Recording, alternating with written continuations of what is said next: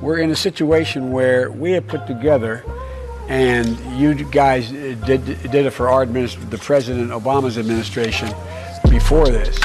We have put together, I think, the most extensive and inclusive voter fraud organization in the history of American politics.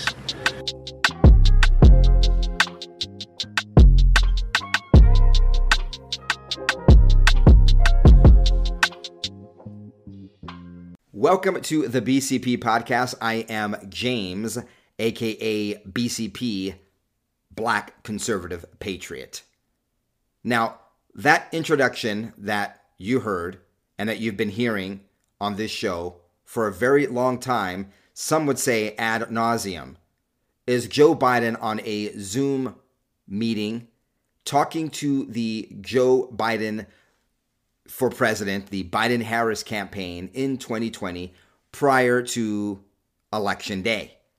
And in there, he very clearly says that they have a very inclusive and extensive voter fraud operation. Welcome to part three, part three of how Christopher Wray and Bill Barr assisted in the stealing of the 2020 election. And one of that is they did nothing about the Democrat operation that was known before Election Day 2020. They did nothing about it during the election of 2020. And they sure as hell did nothing about it after the election was stolen in 2020. And they were already planning to do this. Benjamin Franklin is credited with saying, if you fail to plan, you're planning to fail. Well, they were not going to allow President Trump to be reelected in 2020. They already allowed him in 2016 to beat Hillary Clinton. By the way, if you think they didn't try to steal the election of 2016 for Hillary Clinton, you are not correct. They did, but President Trump had won by such a huge margin. That's why Hillary Clinton didn't want to concede. That's why she was blown away. They told her it was a guaranteed win they were going to just do everything they do to just make sure that she had the win. But the win was so overwhelming for Trump that they couldn't do it and they allowed it to happen. And then they went into impeach and sabotage mode from day one. Everything from saying he was a Russian asset to getting General Flynn out of there. And it was just all out war, and then which led to impeachments and what have you against President Trump from there on. They were not going to let that happen in 2020 they were going to make sure they, they had everything in place and an absolute play to make sure they can steal the election of 2020. This was known by Christopher Wray and was known by AG Bill Barr because President Trump was talking about it before 2020 election day. This is the greatest scam in the history of politics. After officially securing the nomination to be his party's choice to face Democrat Joe Biden in the November 3rd election, the greatest president ever. President Donald Trump adopted a grim tone in his first remarks on day one of the Republican National Convention, saying without evidence that he could face a rigged election, and repeated his claim that voting by mail could lead to an increase in fraud. They'll be sending them, they'll be dumping them in neighborhoods. they'll be pe- people are going to be picking them up. They'll be bribing. They'll be paying off people to grab some. We're going to win this election. The only way they can take this election away from us is if this is a rigged election. We're going to win this election. That was President Trump on August 24th, 2020, after officially clinching the nomination to run against Joe Biden with his running mate, backstabbing traitor Mike Pence. Again, August 24th, 2020, President Trump is already outlining how they're going to win, but we're going into a rigged election where they were going to try to rig it. And he's talking about the absentee ballots, which played, I would say, arguably the biggest role in stealing the election. The RNC months before, and President Trump, right out the gate, was talking about it. Trump's remarks on Monday came in an unscheduled appearance on the first day of the scaled back Republican convention in Charlotte, North Carolina, a far smaller event than originally planned. Yeah, a smaller event, of course, because that was during the year of COVID. And it didn't get the big fanfare, and not as many people, I don't think, even heard the speech as maybe would have happened had it been a grand Republican convention like in years past. But it still marked a contrast with Democrats who opted for an almost entirely virtual format instead of gathering in the election battleground state of Wisconsin. They didn't go there at all. They didn't do this. We did this out of respect for your state. We didn't do this for any other reason other than respect for the state of North Carolina. Of course, one of the other reasons why the Democrats had a virtual convention is because no one wanted Joe Biden. They had rigged their own primaries for Joe Biden, getting everyone else to drop out and having uh, number four, five, six guy Joe Biden in the previous uh, caucuses and primary uh, with Jim Clyburn pump him up by rigging their own primaries in South Carolina. So the rigging was in and was obvious that they were going to attempt this before 2020 election day. Once again, the great Benjamin Franklin letting us know that if you fail the plan, you're planning to fail, and they were not going to fail in stopping a President Trump presidency in 2020 and having him be inaugurated and reelected and sworn in on January 20th, 2021. So let's see evidence that this was planned beforehand. That when I play that introduction, it wasn't just crazy Joe talking. We're in a situation where we have put together, and you guys did, did it for our administration, the President Obama's administration before this. We have put together, I think, the most extensive and inclusive voter fraud organization in the history of American politics. Let's get into these Detroit Leaks training sessions, which prove that Joe Biden, in his dementia moment of clarity, wasn't lying about an extensive and inclusive operation. The Detroit Leaks, these tapes show that Democrats in Michigan were caught in their training, their audio training of poll workers how to commit voter fraud in more than one way. They revealed that Detroit poll workers were trained in how to lie, trained on how to handle ballot challenges from Trump supporters by calling 911 to any challengers, using COVID as an excuse to deny poll challengers access to view the ballots as they were being counted and tabulated. They were going to steal the election in Detroit at the TFC Center they were going to do that, not just in Detroit and other places, but the Detroit tapes give us a glimpse into their operation and how this was well thought out by the Democrats beforehand. So here are some of, uh, we're going to go through some of these Detroit leaks that was captured by an undercover conservative reporter during a training session prior to the 2020 election.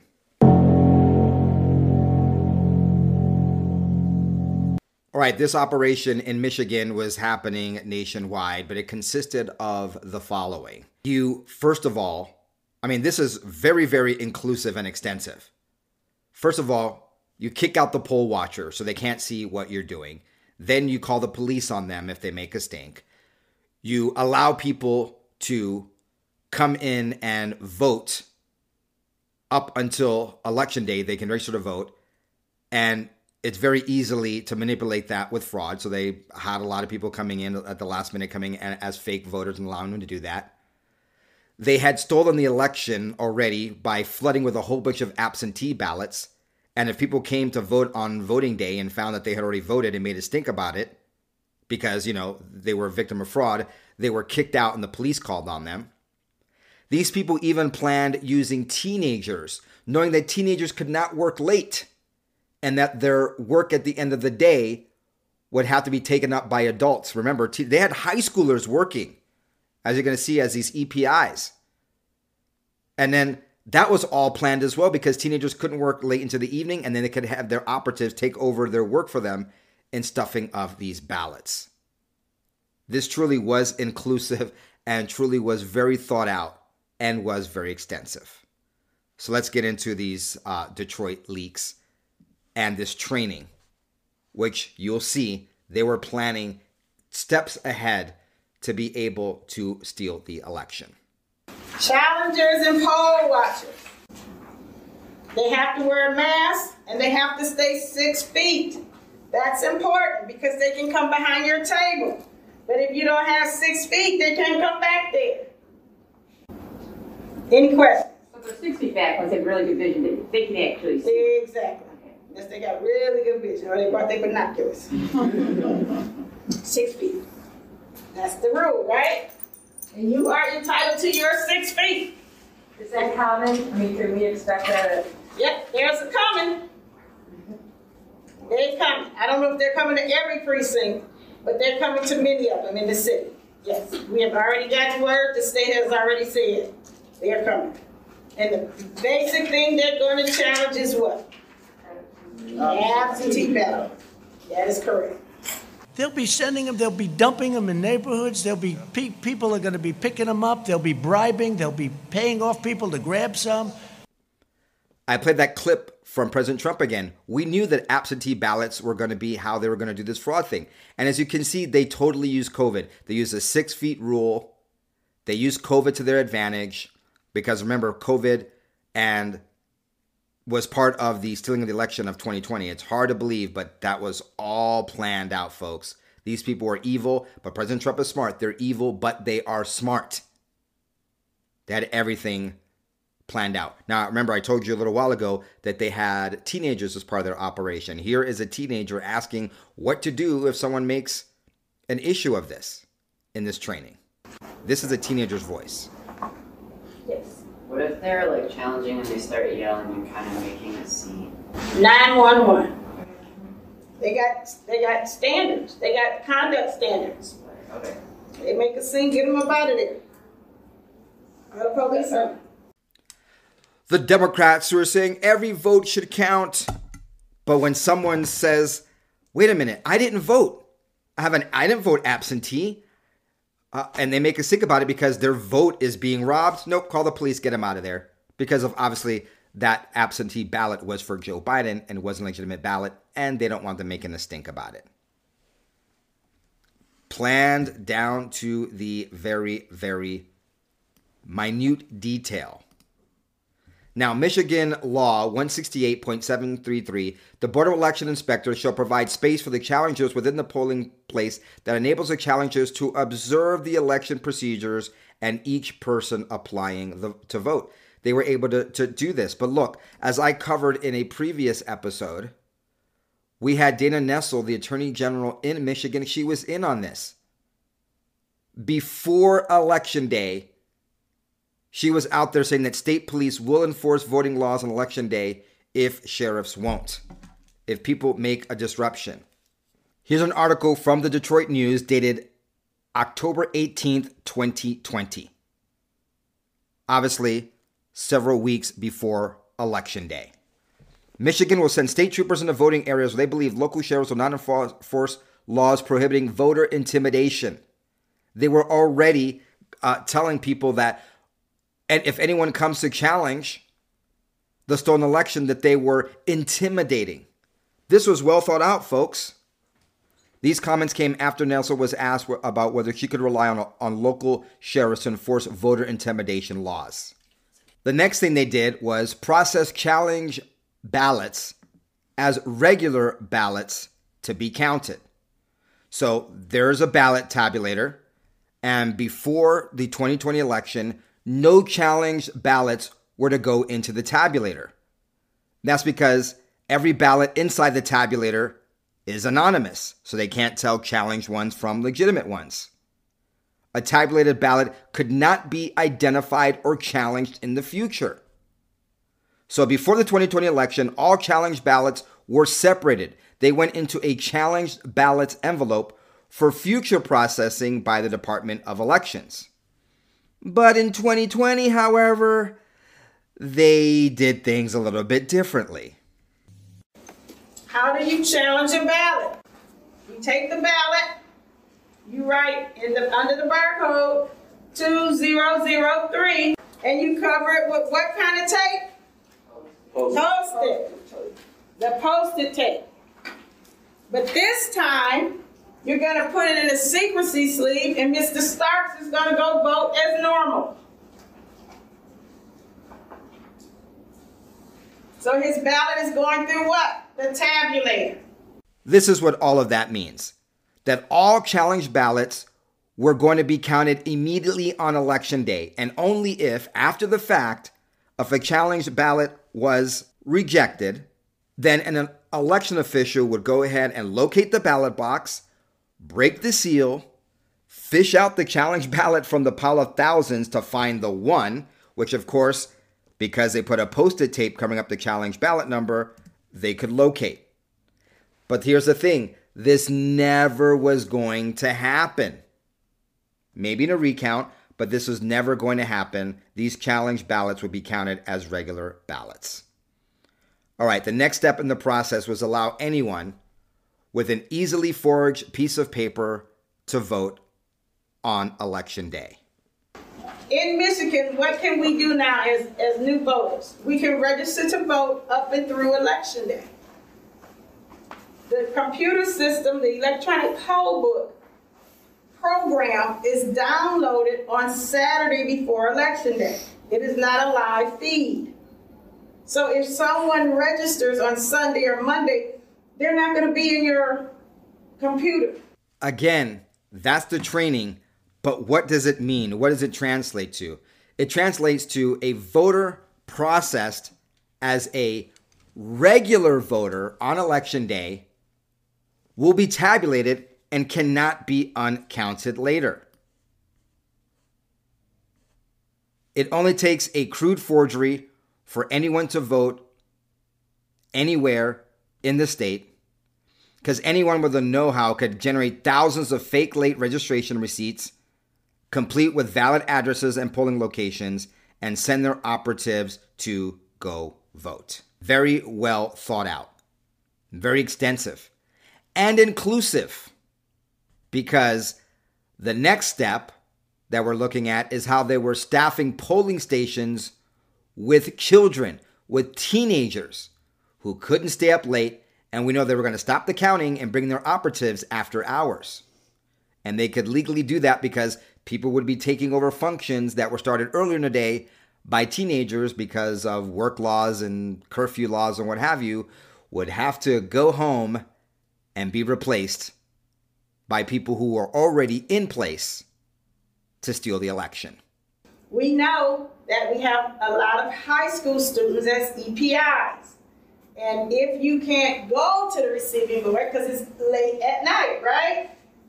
If you can't go, you need to tell your chairperson early in the day, hey, I can't do the receiving board. They will choose someone else to go with them.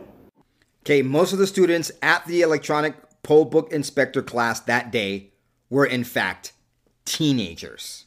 You actually can make up to $450 if you took this laptop to the receiving board. But I stress, this only can happen if your EPIs are a teenager. A lot of our EPIs are teenagers, you know, in high school, and they can't set the receiving board till 2, 3 in the morning. So, you know, they'll need someone to drop his laptop off. So they incentivize people to work with these teenage EPIs. They would be paid $450 to drop their laptop off. And of course, they already have their operatives in the system to assist with the next step of the rigging.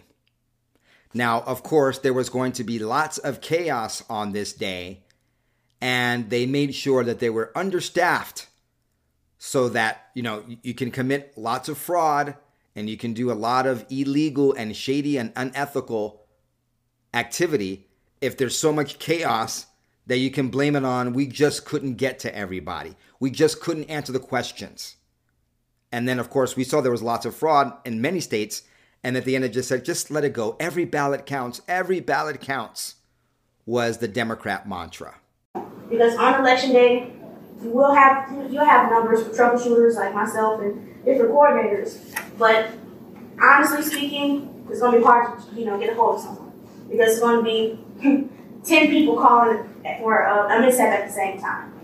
All right, the next step was to, of course, now that they've stuffed the ballot and what have you, was to count challenge ballots, which they weren't supposed to do. Remember, they put them in the tabulators and destroy the provisional ballots of people that were like, no, I didn't vote, and they voted provisional. But that provisional vote could have been, probably was for Trump.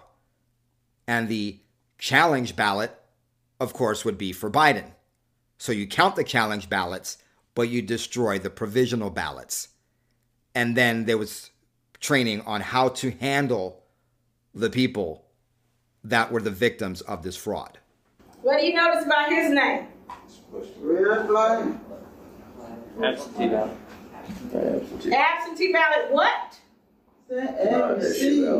Sent and received. Do not what? Do not Issue him a ballot. Mr. Allen, we have received your ballot. Thank you very much for voting. Would you like a I voted sticker? right? He's already voted. There's no reason for him to vote again. At all. Ever. That day. He's done. But what if he gets what? Loud, rude, rude. That's not me. I didn't vote. I want to vote. And just acts of pure, right? What can you do? Your chairperson can issue him what type of ballot? A Provisional. A provisional envelope. Why? Where is it going? Not in the tabulator. It's going in that envelope, right? He, we have many days? Six. So what is the Department of Elections going to do with it? Destroy it. and bringing it all home, very extensive from the voting, late ro- ro- voter registration, people coming in fraudulently voting, to legitimate voters having their provisional votes tossed so that the challenged ballot, the fake ballot, actually went in the tabulator and got counted even though it wasn't supposed to, to arresting people for making a stink to being inclusive by having teenagers there so they can kick them out early and bring their operatives in. This truly was an extensive and inclusive voter fraud operation, just like Joe Biden had been telling us. And AG Bill Barr did nothing, and Christopher Wray did nothing, even with all of this evidence. All right, folks, let me prepare part four of how Christopher Wray and AG Bill Barr assisted in the stealing of the 2020 election. What I'm really doing here, folks, is showing you how they stole the election of 2020 and actual evidence of this that was ignored by AG Bill Barr and Christopher Wray. And there may be a little bit more to them to that to them than just ignoring this evidence and we'll get to that in subsequent uh, in a subsequent report in this series. Thanks for being here. Ciao, goodbye. God bless. We're in a situation where we have put together, and you guys did did it for our administration, the President Obama's administration before this. We have put together, I think, the most extensive and inclusive voter fraud organization in the history of American politics.